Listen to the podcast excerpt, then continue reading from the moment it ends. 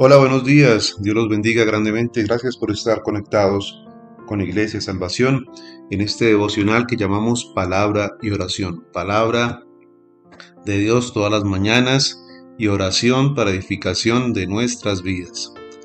La palabra que tenemos para hoy está en Efesios 2, versículos 1 al 10. Dice así la palabra de Dios. Salvos por gracia. Y Él os dio vida a vosotros, cuando estabais muertos en vuestros delitos y pecados, en los cuales anduvisteis en otro tiempo, siguiendo la corriente de este mundo, conforme al príncipe de la potestad del aire, el espíritu que ahora opera en los hijos de la desobediencia, entre los cuales también todos nosotros vivimos en otro tiempo, en los deseos de nuestra carne haciendo la voluntad de la carne y de los pensamientos, y éramos por naturaleza hijos de ira, lo mismo que los demás. Pero Dios, que es rico en misericordia, por su gran amor con que nos amó, aun estando nosotros muertos en pecados, nos dio vida juntamente con Cristo. Por gracia sois salvos. Y juntamente con Él nos resucitó, y asimismo nos hizo sentar en los lugares celestiales con Cristo Jesús para mostrar en los siglos venideros las abundantes riquezas de su gracia en su bondad para con nosotros en Cristo Jesús. Porque por gracia sois salvos por medio de la fe, y esto no es de vosotros, pues es don de Dios, no por obras, para que nadie se gloríe, porque somos hechura suya, creados en Cristo Jesús para buenas obras, las cuales Dios preparó de antemano para que anduviésemos en ellas. Amén. Palabra de Dios en Efesios 2, versículos 1 al 10. Vemos aquí entonces, mis queridos hermanos, estas palabras del apóstol Pablo a los Efesios, indicando que somos salvos por gracia. Pablo le recuerda con seriedad la pecaminosidad y perdición totales de la que fuimos nosotros redimidos la palabra en indica el dominio o la esfera en la que existen o en la que están los pecadores no regenerados. No están muertos a causa de los actos pecaminosos que hayan cometido, sino están muertos debido a su naturaleza pecaminosa. Todos tenemos una naturaleza pecaminosa, pero hay unos que hemos sido regenerados, redimidos y otros no. Pero Dios entonces muestra su misericordia y su infinito amor para que la gloria de Dios sea desplegada en cada uno de nosotros, a causa precisamente de esa pecaminosidad. Una persona que está muerta espiritualmente necesita ser vivificada por Dios. La salvación entonces trae vida espiritual a los muertos el poder que levanta a los creyentes de la muerte y les da vida, es el mismo poder entonces que da ese poder, valga la redundancia, o esa fortaleza en todos los aspectos de la vida cristiana para batallar en contra del pecado y no ser esclavo del mismo. El creyente y todos nosotros no solo queda muerto al pecado, sino vivo para la justicia de Dios a través de la resurrección anticipada que has recibido a través de Jesús. Si tú has recibido a Jesús, si tú te has arrepentido de tus pecados, has sido resucitado juntamente con Cristo.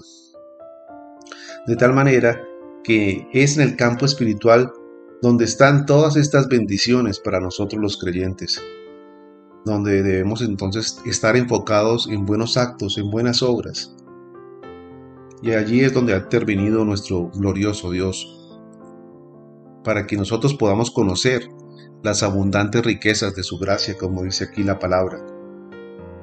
Aunque se requiere que los hombres crean para ser salvos, hasta la fe es parte del don de Dios, hasta la fe nos las entrega Dios. De tal manera de que la gracia de Dios es preeminente en todos los aspectos de la salvación.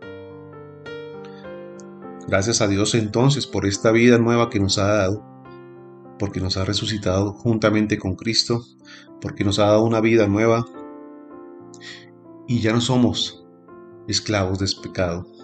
Si antes estábamos muertos en los pecados, ahora vivimos para Cristo. Si antes estábamos entregados a todos los delitos, a todos los pecados, a todos los deseos de la carne, ahora vivimos para el Espíritu.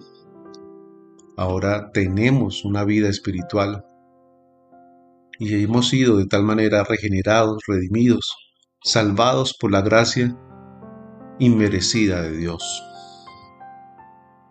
Y lo único que podemos hacer entonces es ser buenos hijos de Dios, hacer buenas obras.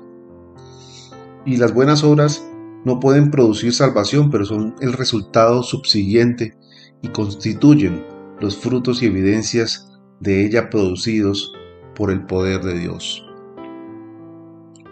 Hoy te preguntaría, ¿verdaderamente te sientes redimido? ¿Verdaderamente te sientes salvado?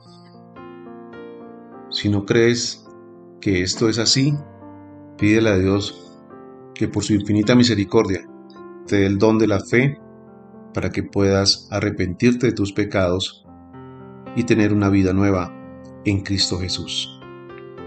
Vamos entonces a orar.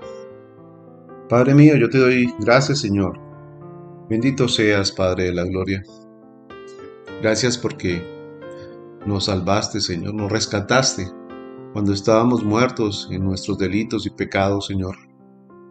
Cuando éramos llevados por el espíritu que opera en el en Satanás, Señor, que opera en los hijos de la desobediencia, Señor. Gracias, Señor, porque cuando antes vivíamos en otro tiempo en los deseos de la carne, ahora tú hiciste con nosotros un milagro, Señor. Nos resucitaste de esa vida de muerte espiritual que teníamos. Gracias, Señor, porque juntamente con Cristo nos diste vida, Señor, y nos resucitaste, Señor, y nos colocaste en lugares celestiales, Señor nos has dado todas las bendiciones del cielo y nos has permitido entonces conocer las riquezas de tu gracia, Señor. Bendito seas, Señor, porque nos has dado la fe, nos has dado ese don para creer, para que todo lo que tú has hecho con nosotros sea de ti y no por mérito propio, Señor. Ayúdanos, Señor, a caminar en obediencia, en santidad y a hacer buenas obras, Señor las cuales tú has preparado de antemano para que nosotros hagamos y demostremos que somos hijos tuyos, Señor, que damos buen testimonio, que hacemos las cosas conforme a tu voluntad, Señor, y que te amamos, Señor, por tu infinita misericordia y por tu bondad. Gracias, Señor, por esta mañana, gracias, bendito Rey. Hemos orado en el nombre de Cristo Jesús. Amén y amén. Mis queridos amigos y hermanos, nos vemos mañana nuevamente en este devocional Palabra de Oración de Iglesia Salvación. Un abrazo, bendiciones.